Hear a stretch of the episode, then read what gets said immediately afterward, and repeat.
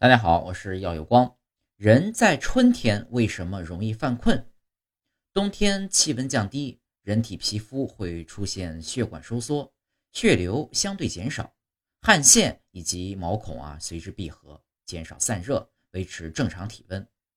而到了春天呢，随着气温的升高，天气变暖，人体血管开始舒张，加速了血液循环，从而啊导致大脑血供相对减少所致。